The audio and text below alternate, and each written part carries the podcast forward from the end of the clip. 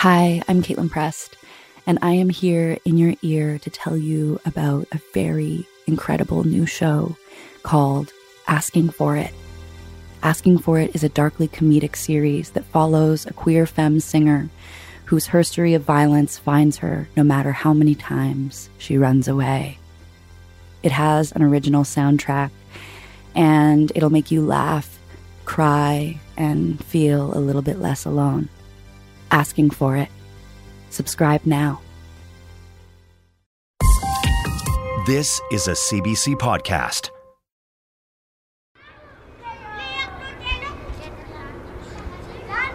Children play outside in the small fly-in community of Puvirnituq in the far north of Quebec. While the woman who delivered many of them, Akanisi Kumaluk, sits at her kitchen table, showing me her small hands.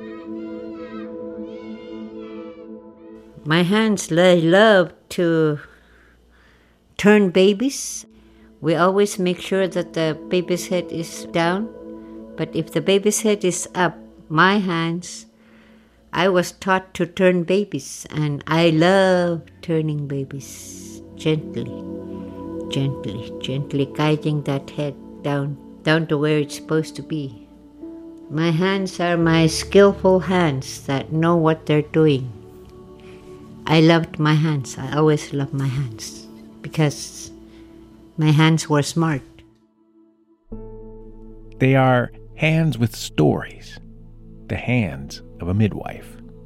I love those moments when the baby turned head down. I love those moments. I loved it because this baby is working with me. And I always talk to the babies inside. Hey, we're gonna turn your head down. You're gonna have to help me. Because you cannot be born this way, we're gonna guide you so that your head can go down where it's supposed to be. And please remain that position. I just don't talk to the mother. I talk to the babies myself. Because I know that the babies inside can hear my voice. They can listen.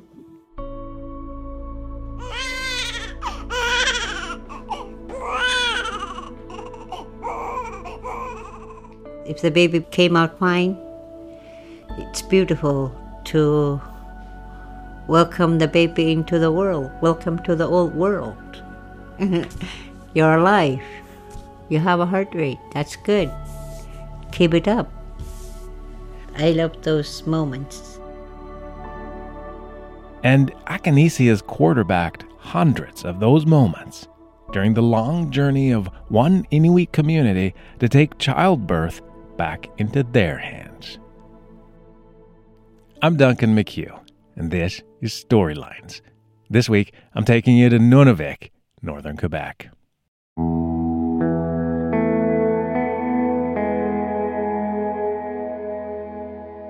For decades, Inuit women here had little choice but to travel south, far away from home, to give birth. Local care for mothers and babies simply was not available. It's a similar story in many small hamlets and First Nation communities across Canada's north. But that all changed in Puvirnituq in 1986 when the community opened the first midwifery clinic in the north.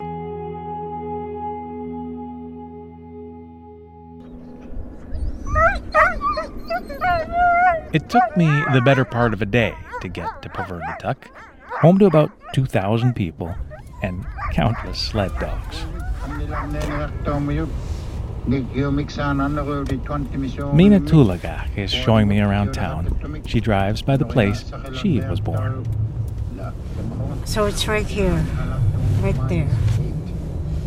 I was born in a tent. In a tent? Ah, yep. Wow. My husband's grandmother was there. She's she's the one who's the famous midwife. My grandmother, my godmother, my mother-in-law was there also. That's how it was back in the day, before the arrival of Kablunak, the white people. Women gave birth surrounded by family. My mother-in-law used to describe it. It was a brand new tent. My parents were still young, and it was hot because it was in August. Everybody was sweating, she said. So there were no kablu, there were no doctors, there were no nurses, no nothing. No, The woman who attended Mina's birth, her name was Caroline. She was famous for her skills for catching babies. That woman was Akanisi's grandmother. They used to call her to aid laboring women. You know how labor works? They occur at any time of the day, even at night. So sometimes I'm sure she went by dog teams, and sometimes I'm sure she went by just by walking. Um, she must have had great skills because I know that laboring women in those days, in those times, were not the easiest. I know that. It was Akanisi's grandmother who actually delivered Mina, but she was surrounded that day by the matriarchs of Mina's extended family. my mother in law was um, tagging along with her mother when I was born. That's how you learn uh, from each other. So it, even then, it was women were were teaching each other Yes, yes, they were. about how to how to give birth. Yes. It was natural. It was with family. My mother was with women that she knew. And it was okay. If anything was to go wrong, it goes wrong. But when it doesn't, it's it's something to celebrate. Hmm. Do you think they worried about things going wrong? Of course, there were some women who will get a bit traumatized when something went wrong. But it was a life, it was a way of life, and they continue, they move forward, and they continue. Hmm. It was life. Mm-hmm. The old school Inuit midwives didn't have modern health technology. Instead, they relied on generations of passed down knowledge about everything from natural ways to stop bleeding to the healthiest meals for expectant mothers. in those days, the most nutrition meal that a woman could get during pregnancy and childbirth was ptarmigan. Hmm. That used to be put aside for the woman herself so that she can eat it because it's rich in blood. There was a lot of traditional medicine. That was before the nursing station came. That was before the nurses came. It was the arrival of missionaries, traders, teachers, and police that saw the creation of a nursing station. And so much changed then for the Inuit of Nunavik. By the 1950s, the government was pressuring pregnant women to travel hundreds of kilometers south to give birth. Places like Moose Factory at the southern tip of Hudson's Bay in Ontario, or Timmins, or even further south, Montreal. Akanisi was one of those women. we started having babies down south in Moose Factory or in myself I ended up in Timmins because I had high blood pressures when I was pregnant with my third pregnancy. Akanisi gave birth to four children. She was 16 years old when she had her first one in Montreal. All things considered, it went okay. She wasn't so lucky with her third. My blood pressure just kept going up and up and up and up and they couldn't control it in any way. They even tried inducing me by vein, but it didn't work either, so I had to have a C section. Oh, C section was very painful. I remember the nurse waking me up and she was telling me, So you had your baby girl. Would you like to see her? She was telling me that. And I said, No, I want to sleep. So I just went to sleep and they let me sleep. It was really hard. It was very painful when I woke up. And I. The official reason for sending Inuit women to places like Moose Factory, Timmins, or Montreal was to improve birth survival rates and reduce complications. Northern hamlets didn't have hospitals, southern towns and cities did. But for Inuit women, the experience of being sent south was isolating. They were alone for weeks, sometimes months if there were complications. Mina Tulagak was 17 years old when she had her first baby. It was the early 70s, and she too had to fly south to give birth. I just accepted that's the way it was. I had no other way of thinking of how I had a say in the way in what I wanted. Mm-hmm. I wasn't learned or taught to think like that, so I just went along with going to Moose Factory. It was like being in a dorm because I was with, with other pregnant women from the other villages. I, I got to know them. It was okay. So that's how it was. Some women would go into labor. And we didn't think that we could be allowed to be with her while she was in labor, so they labored by themselves, which which happened a lot. Um, we had no family members there. The nurses didn't speak Inuktitut. It was all so alienating. The prenatal care I had with my first baby is like um, I wasn't taught that what was going to be done to me, uh, how they were going to look after me, why they were going to take my blood pressure, why they were going to check my, my blood for blood count and why they had to listen to my baby every every prenatal visit. Nobody ever explained those things. Nobody ever explained. And so it was a bit of a mystery. Yeah. And you're just being treated like an object almost. Yeah. Some Halunaks would call it cattle. I I don't know how you treat cattle. I, I, I don't know anything about cows. But we had dog tag numbers. We were treated like, I was treated like E E92566. Until the late 1970s, the government issued all Inuit a small disc with a number on it. It was called the Eskimo Identification System. Inuit were expected to wear or carry the tags at all times. That's how we were treated. Like dogs. Not people. Mm-mm. And not women. You're smiling at me, but but but Yeah. That's the truth, right? Yeah. But then, in the 1980s, something remarkable happened. We got to take a quick break. Storylines, we'll be right back.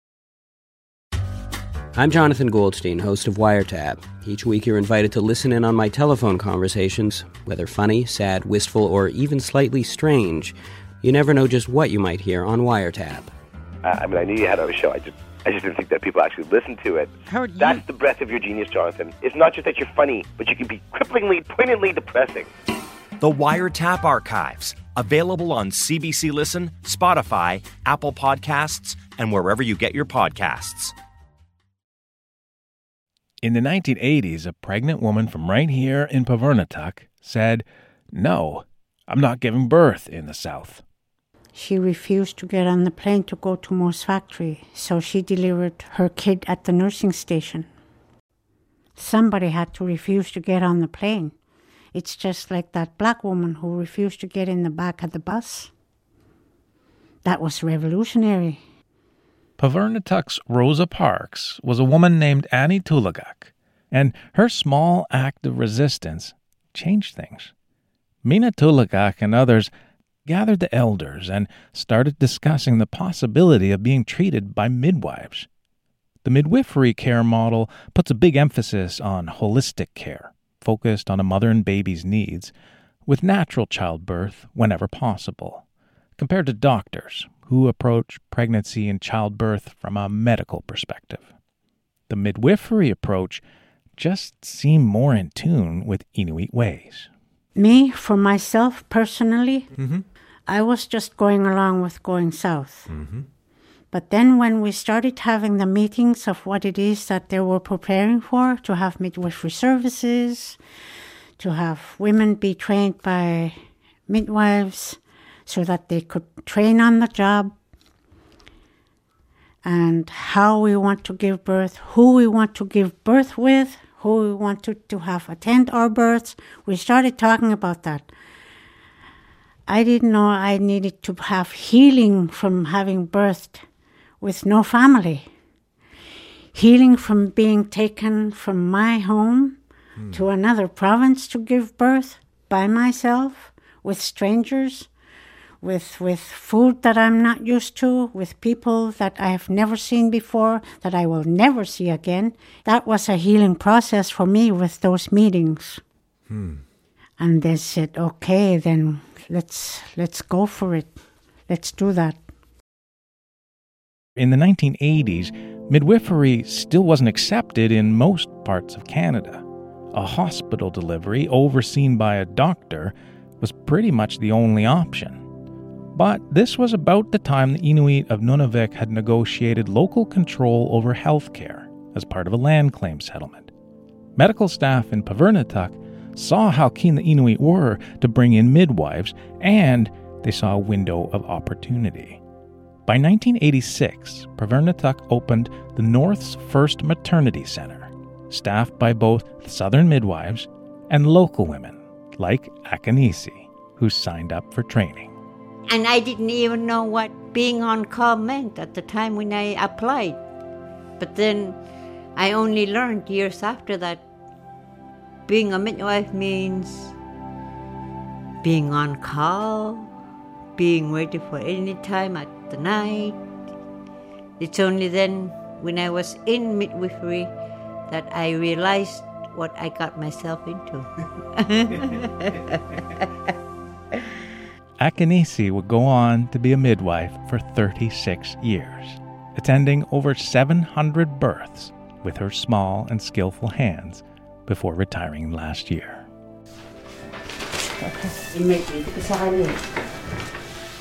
There's a big picture of Akanisi on the wall in the Puvirnituq Maternity Center, or the maternity as it's known here. It's part of the Puvirnituq Hospital, one of only two hospitals that serve all of Nunavik. But the midwives have made it feel a bit more homey than your average hospital wing. Little touches, like a neon heart in the window, and comfy couches and bedside tables for moms to be. That's where Nellie Ikikuk is examining Sarah Itukaluk.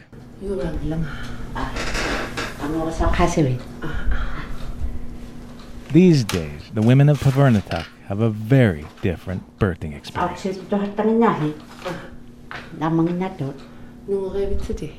Sarah is 21 years old. This is her second pregnancy. Her first was a boy. He's three, and I think he knows about it. What did he say? Um, me too, in here, in my belly. Ever cute. Mm, So he's excited. yeah, Yeah. yeah. She's super relieved that both her children will be born here. The idea of giving birth down south makes her nervous. Maybe strangers in Montreal, the people that I don't know of. That would be hard to have to show everything to Yeah. people you don't even know. Yeah. But Sarah invites me to sit in on her exam. I sit beside her as Nellie gently probes her growing belly and takes her vitals. She's doing well. She's eating well. She's sleeping well. She pees fine. She has no nausea. She has no vomiting. Oh, that's good. While she carries out the exam, Nellie shares words of encouragement in Inuktitut. Oh, the woman really have to understand what is she going through. What she is taking a medication, what is it for, and telling her what is going on in her pregnancy. Nellie is a mother herself of eight children. Two were high risk, so she had to be flown to Montreal. One of her babies was premature. That experience is burned into her mind. I was trying to tell a nurse that I am in labor. And she said, No, you're not in labor. She was just looking at the machine not my belly. And when I was like giving birth um, soon, when the baby is gonna come out, I told her the baby's coming out, and she says, "No, you're not." She never checked me how dilated I am. She wasn't paying attention to you. No, She wasn't listening to you. no, She wasn't trusting you. no. So we never do that when there is a, a, a woman in labor here in POV. So I was like, what the heck are they uh, thinking? So they finally checked me and uh, they see the head and they rushed me to the emergency room because the baby's supposed to uh, birth in the emergency because he was a premature. At 34 weeks, he was born. These stories of medical misunderstandings and being treated with indifference persist today amongst Inuit women who travel south for healthcare, which is why, after the success in Puvirnituq, three other communities in Nunavik open maternity centers Inukjuak, Salluit, and Kuujjuaq. Researchers from across Canada and the globe have studied them extensively, and the numbers tell an important story. Almost 9 out of 10 births are in Nunavik now, not down south. Rates of cesarean deliveries are drastically lower here, about 2% compared to nearly 30% in southern Canada. Use of epidural pain relief is also well below the Canadian average. Mina Tulagak maintains it simply isn't as scary giving birth here. It's people who who are very nervous about birth, who act like pregnancy, labor, and birth is a sickness. That's that's the environment that makes it scary. The rates of perinatal mortality, that's the term for late fetal and early newborn deaths, are roughly the same as rates in Canada as a whole, under 1%. To Mina, it's sad when any family loses a baby, but she maintains Inuit have different values about newborn deaths. Doctors will do everything they can to keep anybody alive, even if they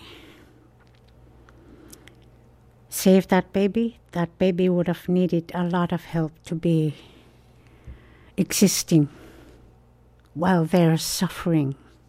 That's that's how that's how we look at it as Inuit. After over 30 years of successful maternity care and over 3,000 babies delivered, Puvirnituq has become a beacon for other Indigenous and Northern communities. Right now, there are only 11 Indigenous midwifery practices in all of Canada, which means most pregnant Indigenous women in remote regions have no alternative but to leave their communities to seek care from strangers. Once we started midwifery care, midwives around Canada started hearing about our maternity being run by local midwives in, in their own language and being taken care of by their own lo- local people. They were in awe. We were not even aware that we were doing something so unique. It was only years later that we realized that we were so unique because we were running our own maternity in our own language and seeing our own women.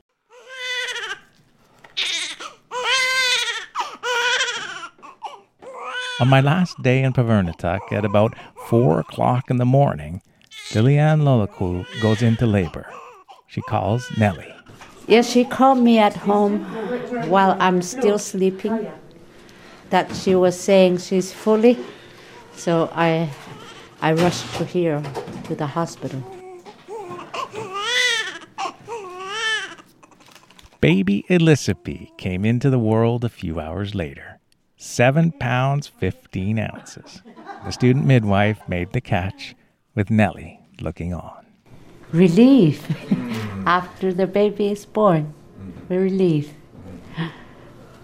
And makes us so happy that the baby is doing well and the mother. The midwives do what they do after every birth they spread the word.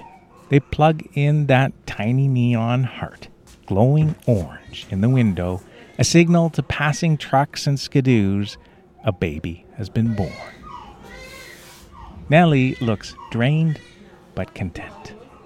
How many babies have you delivered now? How many babies have you caught? Uh, more than a hundred. Um, I was trying to uh, update my catches, but I'm like in 95 and there are more things to write. That must be more than a 100. You have to catch up with your files. Yes. And I'm keeping you away from your work.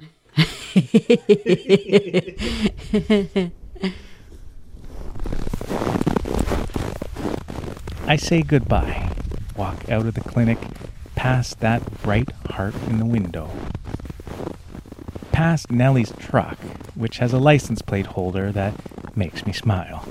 It says, I'm a midwife. What's your superpower?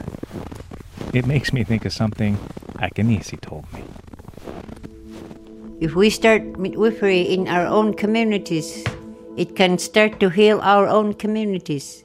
It can open up women's health. It can open up our own women in their own language. And your hands need to be small and you need to be a light sleeper. That's you're meant to be a midwife. are, are, are you trying to recruit? Are you trying to recruit more midwives? yeah, I'm trying to recruit more midwives around Canada because midwifery is very important to our communities. Small-handed women who are listening, you can, you can be a midwife.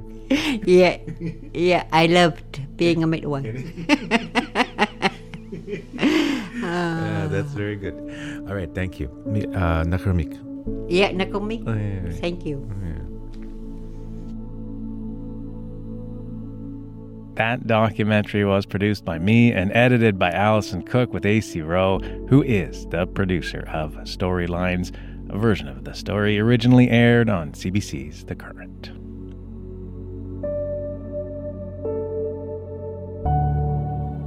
That's it for this week's Storylines. We're part of the CBC Audio Doc Unit. And hey, if you like what you're hearing on Storylines and you want more, hit subscribe, save to your favorites, tell a friend about us, leave us five stars, do all the things. We'd really appreciate it. I'm Duncan McCue. Jimmy Gwatch. Thanks for listening.